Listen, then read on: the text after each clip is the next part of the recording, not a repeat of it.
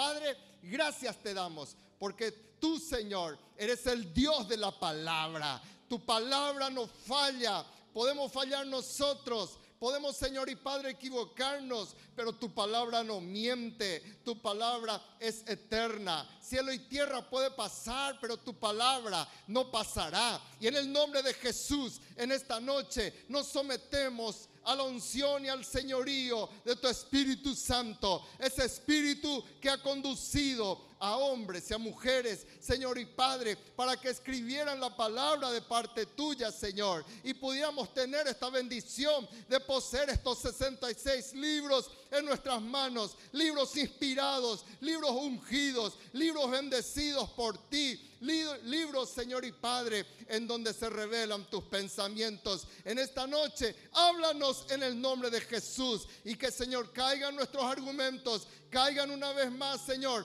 nuestras ideas, aún nuestras emociones sean sometidos al señorío de tu palabra. En el nombre de Jesús, bendice a cada una de las personas que estamos aquí en tu casa y bendícele, Señor, a las personas que también están en distintos puntos del planeta Tierra conectados en este momento. Háblanos, Señor, te imploramos en el nombre de Jesús. Amén y amén. Tomen asiento, por favor. Vamos a la palabra del Señor. Hoy con la ayuda del Señor quiero compartir con ustedes. Muchas gracias. Intencionar Dios. Intencionar Dios. Dios, un Dios de intenciones. Amén. En síntesis, la intención unido al deseo de nuestro Dios. Levante su mano y diga, gracias Señor, porque no corres a la aventura todo Dios lo hace con una intención. Amén. Y dice, la palabra nuestro Dios, vamos, leímos hace poquito en nuestra guía El Conquistador, Lucas capítulo 5, versículos 1 al 11. Aconteció que estando Jesús junto al lado de Genezaret, el gentío se agolpaba sobre él para oír la palabra de Dios. ¿Para oír qué cosa? ¿Para qué estamos hoy? Para oír la palabra de Dios. Amén y vio dos barcas que estaban cerca a la orilla del lago, y los pescadores, habiendo descendido de ellas, lavaban sus redes. Y entrando en una de aquellas barcas, la cual era de Simón, le rogó que la apartase de tierra un poco, y sentándose, enseñaba desde la barca a la multitud. Cuando terminó de hablar, dijo a Simón, boga mar adentro y echad vuestras redes para pescar. Respondió Simón, le dijo, maestro, toda la noche hemos estado trabajando y nada hemos pescado, mas en tu palabra, diga conmigo, en tu palabra echaré la red. Y habiéndolo hecho, encerraron gran cantidad de peces y su red se rompía. Entonces hicieron señas a los compañeros que estaban en la otra barca para que viniesen a ayudarles y vinieron y llenaron ambas barcas de tal manera que se hundían. ¿Ustedes están siguiendo lo que yo leo? Bueno, ¿están leyendo? ¿Están mirando? Amén. Viendo esto, Simón Pedro cayó de rodillas ante Jesús diciendo, apártate de mi Señor, porque soy hombre pecador, porque por la pesca que habían hecho el temor se había apoderado de él y de todos los que estaban con él, y asimismo de Jacobo y Juan, hijos de Zebedeo, que eran compañeros de Simón. Pero Jesús dijo a Simón, no temas, desde ahora serás pescador de hombres. Y cuando trajeron a tierra las barcas, dejándolo todo, le siguieron. Dios es un Dios intencionado. ¿Qué quiere decir eso? Él tiene propósitos. Y vos sos su mayor propósito. Amén. Dios es un Dios de propósito. Y ese propósito de Dios, lo que Él anhela, Él convirtió en un hábito. ¿Qué es un hábito? Bueno, un hábito es aquello que yo practico habitualmente. Eso es un hábito. Y cuando Dios tiene un propósito, Él lo convierte en un hábito. Ese pasó a ser un estilo de vida para Dios. Así como vos y yo tenemos ciertos hábitos, por ejemplo, muchas personas tienen el hábito de desayunar a tal hora. Otras personas tienen el hábito de irse al gimnasio tal hora. Otras personas tienen el hábito de acostarse tal hora. Y está muy bien, es la práctica habitual de una persona. Dios también es un Dios de hábitos. Dios tiene un propósito, Dios tiene una intención y entonces Él apunta a esa intención y acompaña con una práctica habitual para que justamente nosotros podamos entender de que Él no es un Dios que desiste, que dejó ahí las cosas nomás. Para Él es una práctica habitual. Y muchas veces nosotros no le conocemos a Dios. Y aquí, por eso, yo quiero compartir algunos de los hábitos de Dios. Y muchas veces nosotros no conocemos estos hábitos de Dios. ¿Por qué? Porque decimos que Dios es totalmente otra cosa. Y cuando yo les comienzo a decir lo que la gente piensa, nosotros vamos a cuenta que sin dudas, ¿qué cosa? Dios tiene hábitos de bendición que nosotros ni conocíamos. Están contrapuestas a lo que la mayoría de las personas piensan. Por ejemplo, ustedes habrán escuchado, ¿dónde está Dios en esta guerra entre Ucrania y Rusia? ¿Escucharon algo de eso? ¿Sí o no? ¿Dónde está Dios? Que de repente este, hay tanta hambre en Etiopía. Y comienzan a decir la gente. ¿Dónde está Dios en el dolor de tanta gente? Porque no le conocen a Dios. Y muchas veces las tonterías del ser humano las atribuimos a Dios. ¿Cuáles son algunos hábitos de Dios que se contraponen a lo que mucha gente piensa? Y no solamente eso, cuando yo miro estos hábitos de Dios, yo tengo que ser imitador de Dios como hijo amado. Eso dice en Efesios 5.1. Les, les coloco ahí encima. Efesios 5.1 dice que yo tengo que imitarle a Dios como hijo amado. ¿Qué quiere decir eso? Esto tiene que ser también mis hábitos. Amén. Amén. Nosotros no somos Cristo parecidos, nosotros somos Cristo centro en nosotros, en nuestras vidas. Cristo tiene que ser el centro de nuestras vidas. No es que yo le parezco a Cristo. Mauri de repente puede parecerme a mí. Pero mis hijos pueden parecerse a mí. Y la mayoría de mis nietos me parecen a mí. Gloria a Dios. Eso entre paréntesis nomás. Bueno, pero, pero ¿saben qué, hermano? No son, son personas distintas. Pero nosotros no somos Cristo parecidos. Nosotros somos que Cristo vive en nosotros. Cristo en nosotros. Amén. Entonces, si Cristo nosotros, quiere decir de que yo también tengo que tener esos hábitos que tiene Él. Amén. En primer lugar, vamos a mirar un poquitito. Una de las cosas que el hombre dice. El hombre dice, ¿qué dice el hombre? Nadie me hace caso. No, no es este. Nadie me hace caso. Pero sin embargo, Levante su mano y diga, el Señor prioriza su atención en mí. Digan otra bien fuerte, el Señor prioriza su atención en mí. El hombre dice, nadie me hace caso, porque está pasando de repente una situación. Pero ¿saben qué?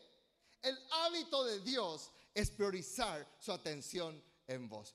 Todos los días, todos los días, las 24 horas del día él prioriza su atención en vos y en mí.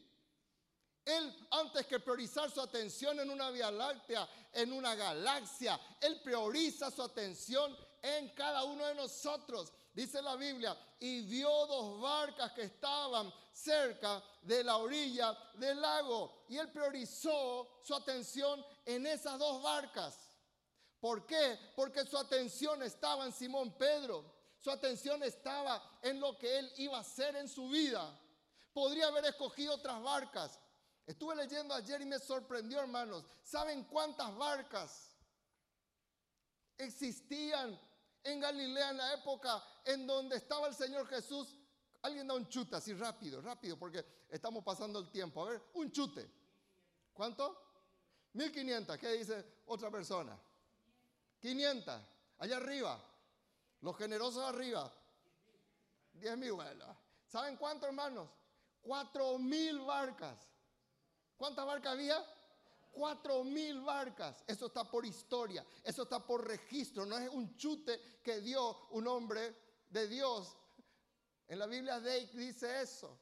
Un estudioso, uno que comenzó a buscar en la historia. Y entre las cuatro mil barcas, intencionalmente intencional Dios. Él se va y escoge la barca de Simón Pedro. ¿Saben qué, hermanos?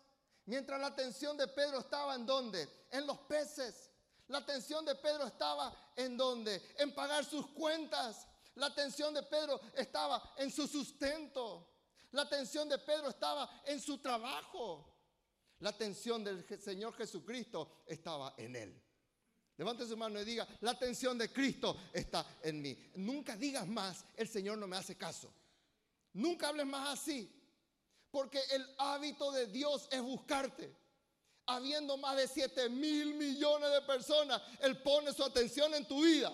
Porque eso es su hábito. Él es apasionado por vos. Él es apasionado por mí y yo me siento hijo amado. Yo me levanto todos los días gozoso porque me siento hijo amado de Dios. Y vos sos una hija amada, vos sos un hijo amado de Dios. Amén. La atención de Cristo está en vos. Eso forma parte de su práctica diaria. No es que, no es que como a veces nos pasa a nosotros, voy a atenderle a Dios los domingos de 18.30 a 20.30 que me voy al culto. A partir de ahora, después voy a ver otras cosas y hasta la vista hasta el otro domingo. Y mi atención se va de Dios. Dios no es así. Gloria a Dios que Él no es así. Él pone su atención en cada uno de nosotros. Esos pastores en Belén, ellos decían, nadie nos hace caso. Y el Señor puso sus ojos en ellos. Y ellos recibieron y escucharon el mayor coro que no se pudo escuchar ni en Viena, ni los niños cantores de Viena cantaron tan lindo como aquellos ángeles cantaron. Y esos pastores que decían, nadie nos hace caso, recibieron la mayor revelación de toda la historia. Amén o no amén. Ahí decían Marta y María, Cristo no nos hace caso. Pero ahí aparece Cristo para resucitarle a su hermano Lázaro. Ahí estaba Natanael debajo de la higuera y que decía, nadie me hace caso. Y Cristo le dice, cuando vos estabas allá debajo de la higuera, yo ya te vi, le dice el Señor. Amén o no amén. Claro que sí, el Señor es un apasionado por nosotros. Ahí estaba María pensando que nadie le hacía caso, barría su casa y a lo mejor estaba pensando solamente en su casamiento. Y el ángel del Señor se aparece a su vida y le dice, bendita tú, bendita tú entre todas las mujeres. Y le da una de las mayores revelaciones y bendiciones que tuvo una mujer. Miren lo que dice en Salmo capítulo 11, versículo 4. Dice, Jehová está en su santo templo, Jehová tiene en el cielo su trono, sus ojos ven, sus párpados te examinan todos los días. ¿Cuánto dicen amén? Todos los días el Señor nos examina, todos los días el Señor nos mira, todos los días el Señor pone su atención en nosotros. Sus ojos examinan, sus ojos miran. No dicen solamente miran, porque eso sería como mirar y no ver que hay una diferencia. Hay muchas cosas que miramos y no prestamos la atención, pero cuando vemos y nos quedamos, allí nos quedamos concentrados. Y el Señor no es que solamente mira y ve, el Señor nos examina. El Señor dice, ¿cómo puede mejorar Tito? ¿Cómo puede ir adelante su matrimonio? ¿Cómo puede ir adelante sus hijos? Y Dios me examina porque me ama, porque yo soy parte de su propósito. Amén. Miren lo que dice la palabra del Señor. Salmo capítulo 139, versículo 16. Mi embrión vieron tus ojos. ¿Qué quiere decir? Que mientras el embrión estaba siendo formado en ahí en todo lo que es la en el útero de la mujer, ahí ese embrión ya estaban viendo los ojos de Dios. ¿Y por qué dice mi embrión vieron tus ojos? Porque los ojos de ese embrión estaban conectados a los ojos de Dios. Y una conexión, ojos de Dios con los ojos del embrión. ¡Wow! ¡Qué tremendo, hermano! No es que ahora recién nos mira. Él desde antes, y Pablo se va mucho allá y dice, ¿qué cosa? Él me escogió antes de la fundación del mundo. Y Pablo se fue más allá otra vez y dijo, Él me escogió antes de los tiempos de los siglos. Ese es su hábito. Entonces, si yo tengo el hábito de Dios, ¿qué yo tengo que tener? Pasión por las almas, pasión por las vidas, preocuparme por ellos. ¿Cuántos dicen amén, hermano? En segundo lugar, la gente dice, Dios a mí me pide demasiado. ¿Escucharon eso?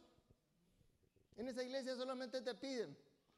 Y algunos, aún en la oscuridad yo veo eso, que piensan así. Porque eso nos mete el diablo. Como que Dios necesita algo de mí. Que Dios pide demasiado de mí. ¿Qué es lo que es eso de dar el diezmo? Eso está para robarme y una cantidad de tonterías que dice la gente. ¿Saben qué, hermano? El hábito de Dios es que Dios siempre te va a pedir algo que está a tu alcance. Dios te va a pedir algo que está a tu alcance. Versículo 3. Y entrando en una de aquellas barcas, la cual era de Simón, le rogó que la apartase un poco.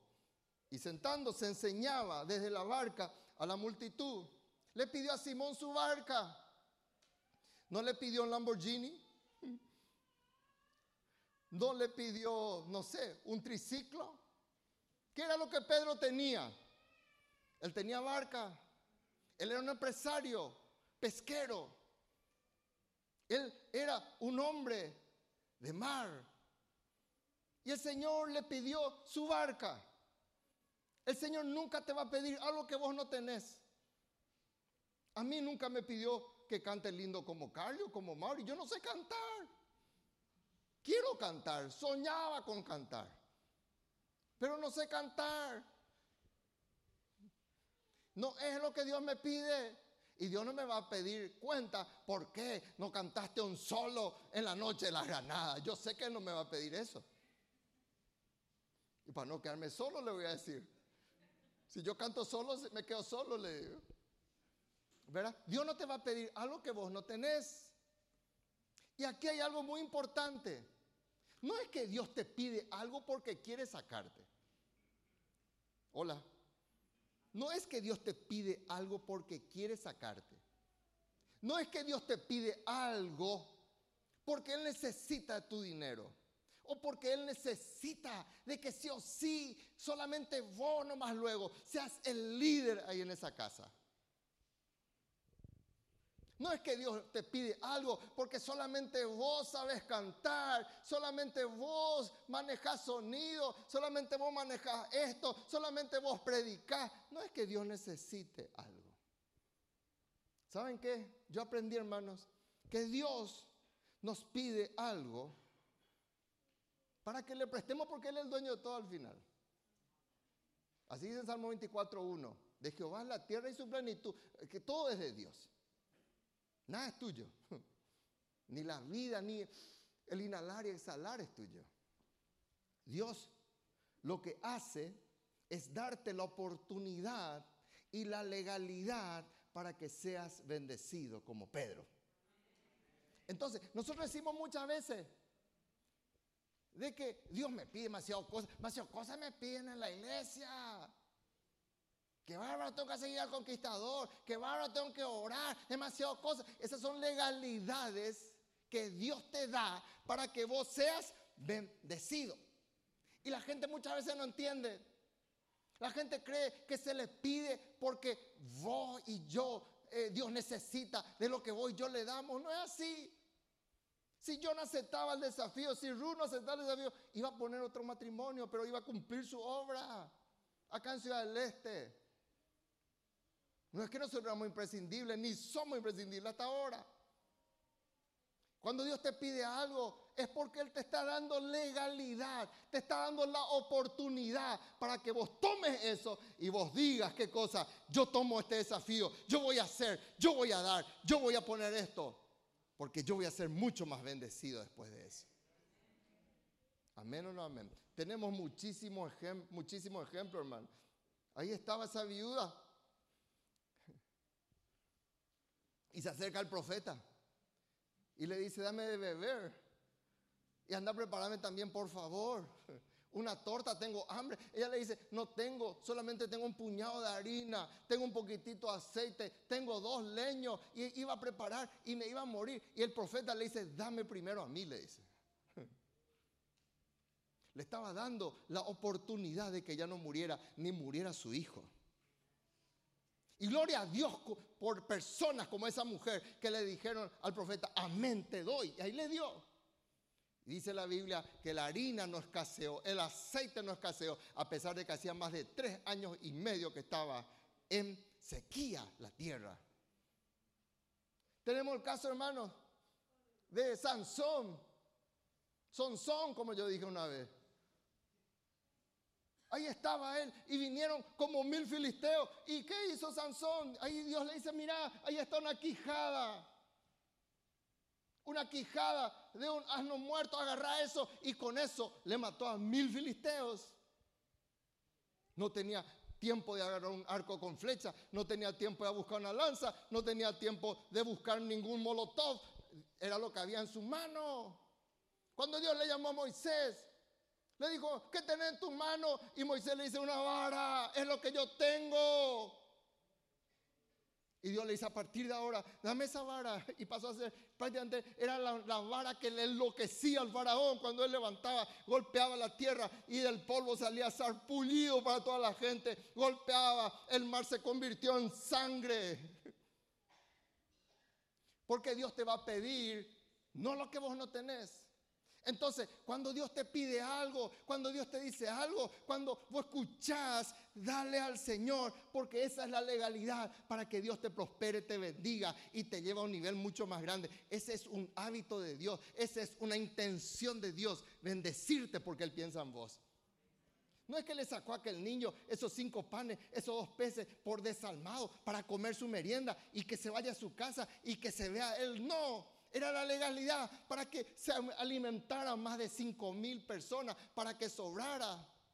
Y como dijo un pastor, esas 12 canastas que sobró, yo estoy seguro que habrá ido varias de esas canastas en la casa de ese muchacho que ofrendó su merienda. ¿Saben, hermano? Por eso nos perdemos tantas bendiciones, porque no le entendemos a Dios.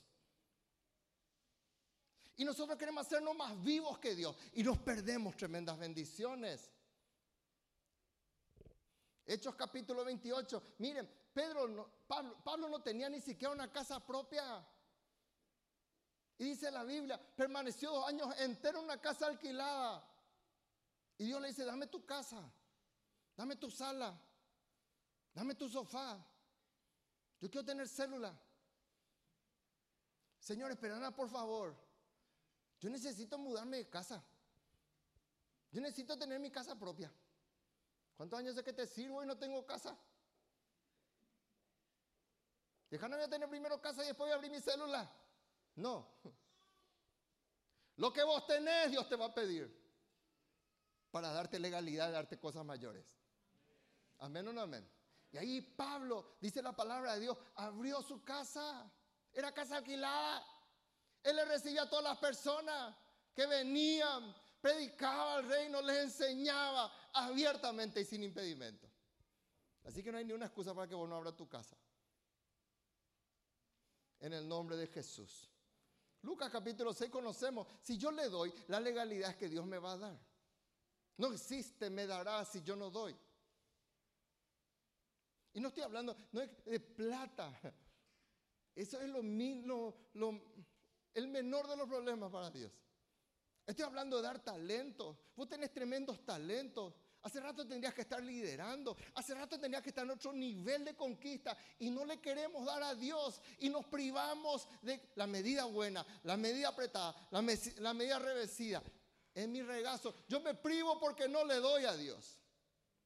Y estoy ahí en la misma pavada, estoy ahí en la misma desobediencia, estoy ahí porque de repente Dios te dice, dame tu rebeldía ya. No te está pidiendo ni plata, ni talento. Dios te dice, dame ese carácter argel, dame. Eso que te tranca y que está allí.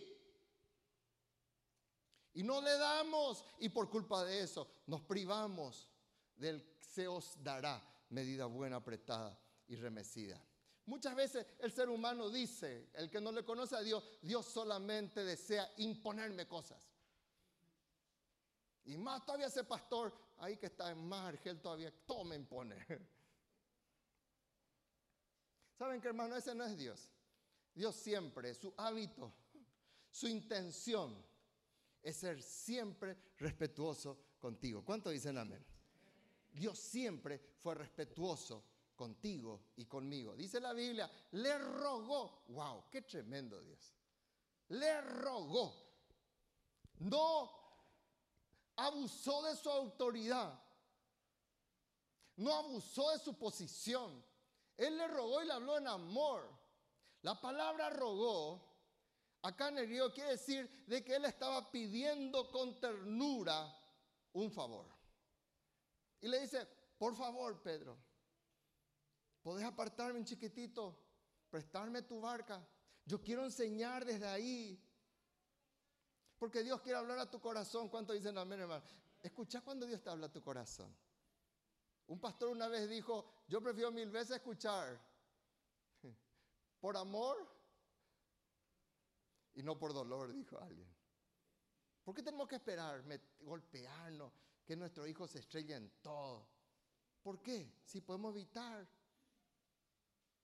Y le rogó. Él era el dueño de todas las cosas. ¿Cuántos creen que Dios es el dueño de todas las cosas? Él es el Señor de todo. Pero aún así, Él sigue rogando. Él sigue hablando.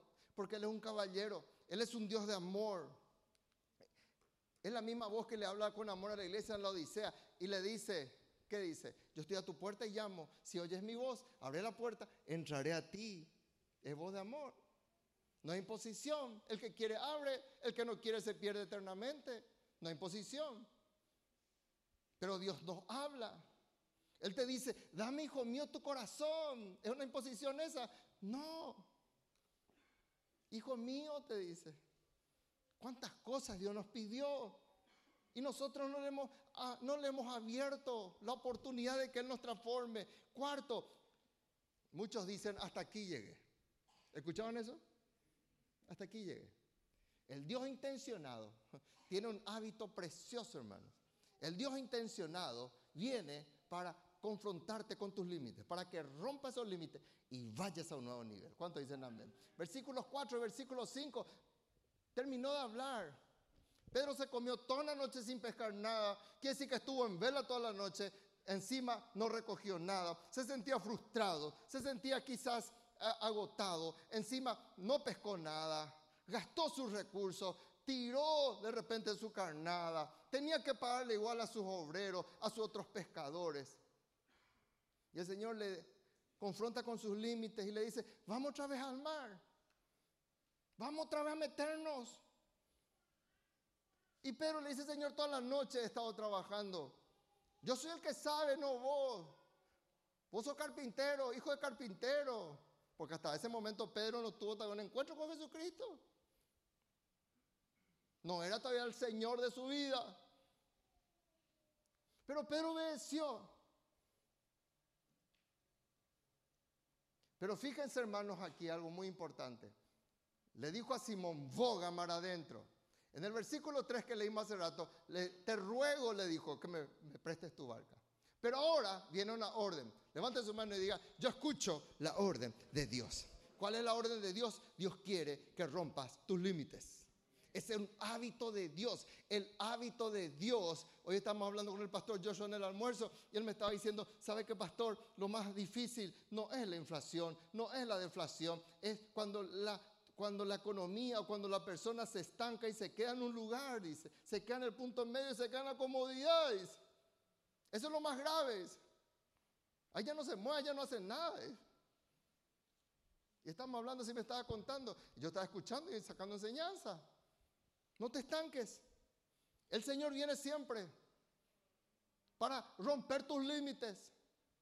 Amén. No importa los años que tengas, nunca te acomodes.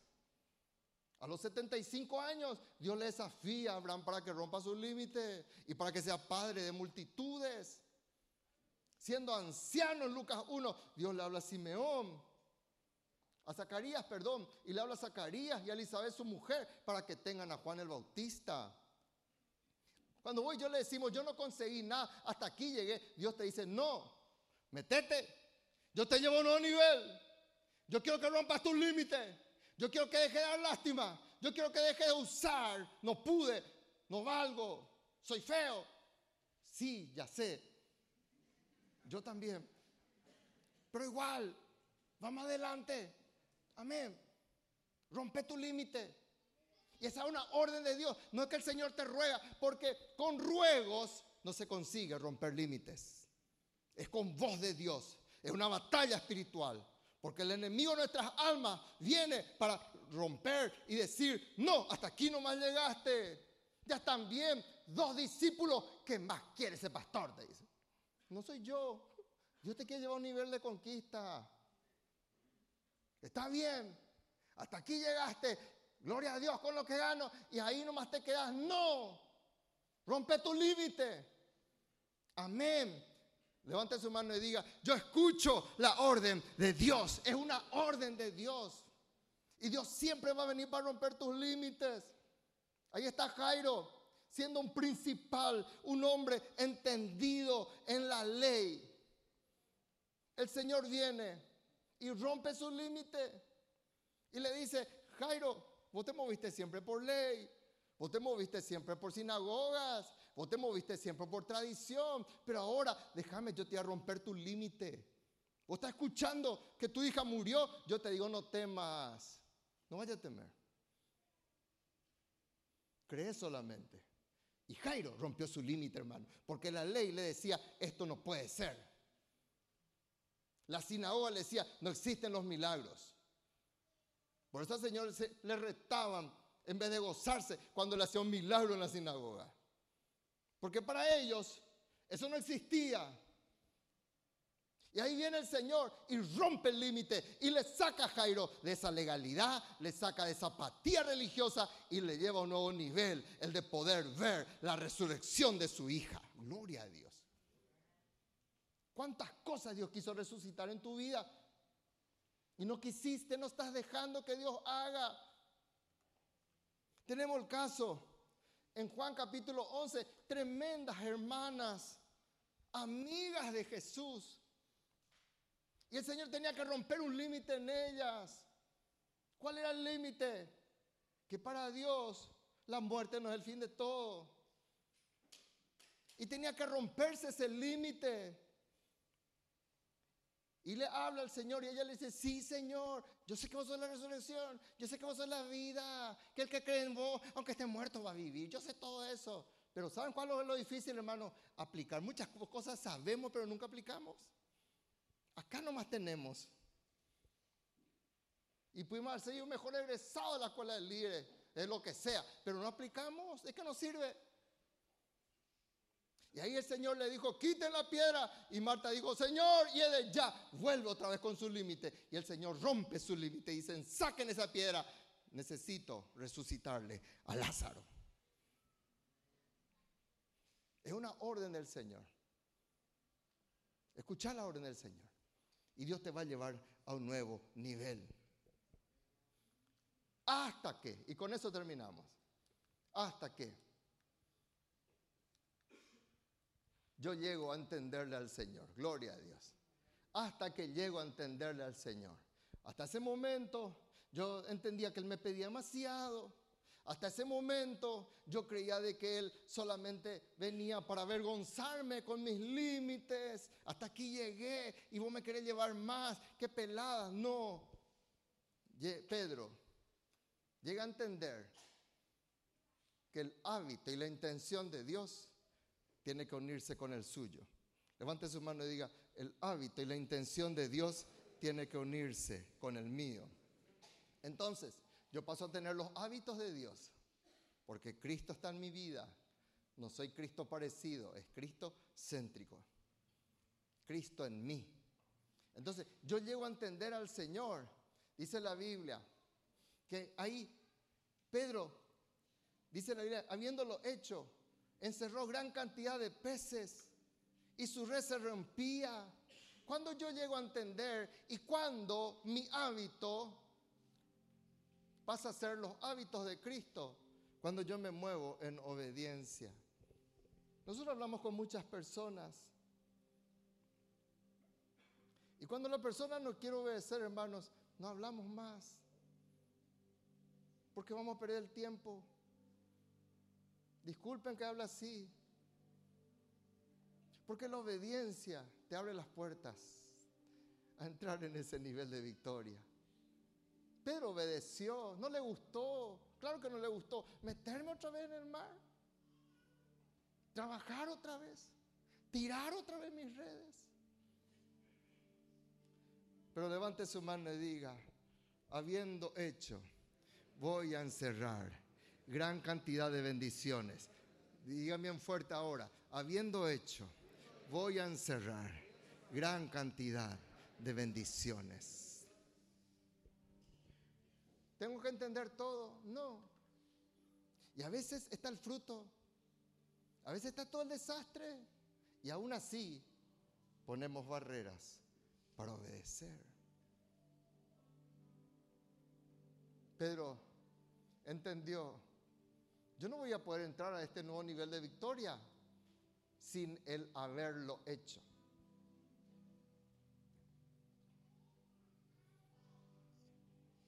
Dice la palabra de Dios, aquel orgulloso Pedro se humilla,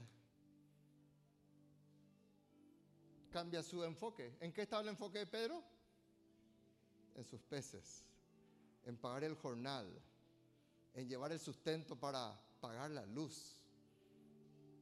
No sé si de repente era propietario de su casa, a lo mejor tenía que pagar su renta o su impuesto inmobiliario, no sé. Tenía que generar. Y ahora que tenía una gran cantidad de peces, ya la atención de Pedro ya no estaba en los peces, estaba en la presencia del Señor. Él se dio cuenta que si le tenemos a Cristo, las demás cosas vienen por añadidura. Pero el que solamente se mueve por las añadiduras, se queda sin añadiduras y se queda sin Dios. Pero el que le da a Dios el primer lugar, le tiene a Dios y Dios le da todas las añadiduras. Y ahí ocurre, ahí viene la fusión del hábito, del mal hábito de Pedro se doblega al hábito intencionado de Cristo. Y ahí se unen los hábitos. Y Pedro que no entendía, ahora él entiende. Y ocurre el milagro de la transformación.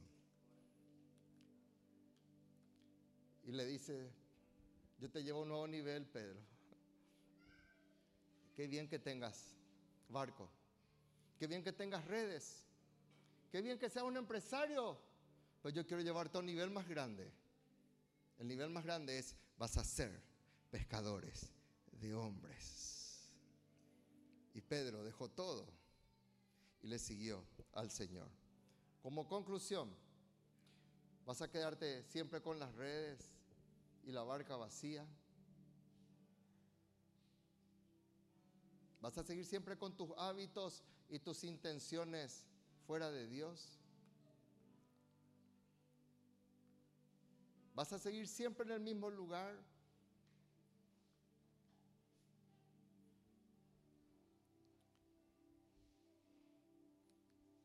Que la obediencia a Dios te conduzca a nuevos desafíos. Sin obediencia. No es solamente que no vas a romper tus límites. Sin obediencia no se entra en la presencia de Dios.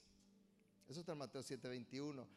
Añado Dice, no es el que me dice, sino el que hace la voluntad de mi Padre, el que va a entrar en la presencia del Señor. Señor, ¿acaso yo no tengo 22 años como las sillas de la iglesia? Y 22 años sé que me voy en la iglesia. El Señor dice, te fuiste, pero no me obedeciste. No te conozco. Qué triste. Pero ahora aquí se levanta un pueblo obediente para decirle, Señor, aquí estoy. Hoy renuncio a mis excusas. Hoy renuncio a dar lástima. Yo me niego a dar lástima en la presencia ante mi esposa, hermano. Voy a hablar, pero lástima no. Lástima ante ustedes no. Nunca escucharon que yo pasé a hablar algo de miseria acá. O alguna necesidad que pudiéramos haber tenido porque tenemos un Dios todopoderoso que nos lleva a nuevos niveles. Y porque la necesidad, la lástima, las excusas no nos van a llevar a ningún lado. Pero si decimos, Señor, yo voy a obedecer, no entiendo, me voy a meter mar adentro por tu palabra, en tu palabra voy a hacerlo. Dios te va a llevar a nuevos desafíos y a nuevos niveles en Cristo. Y tus hábitos se van a unir con Cristo y tu vida va a ser totalmente transformada.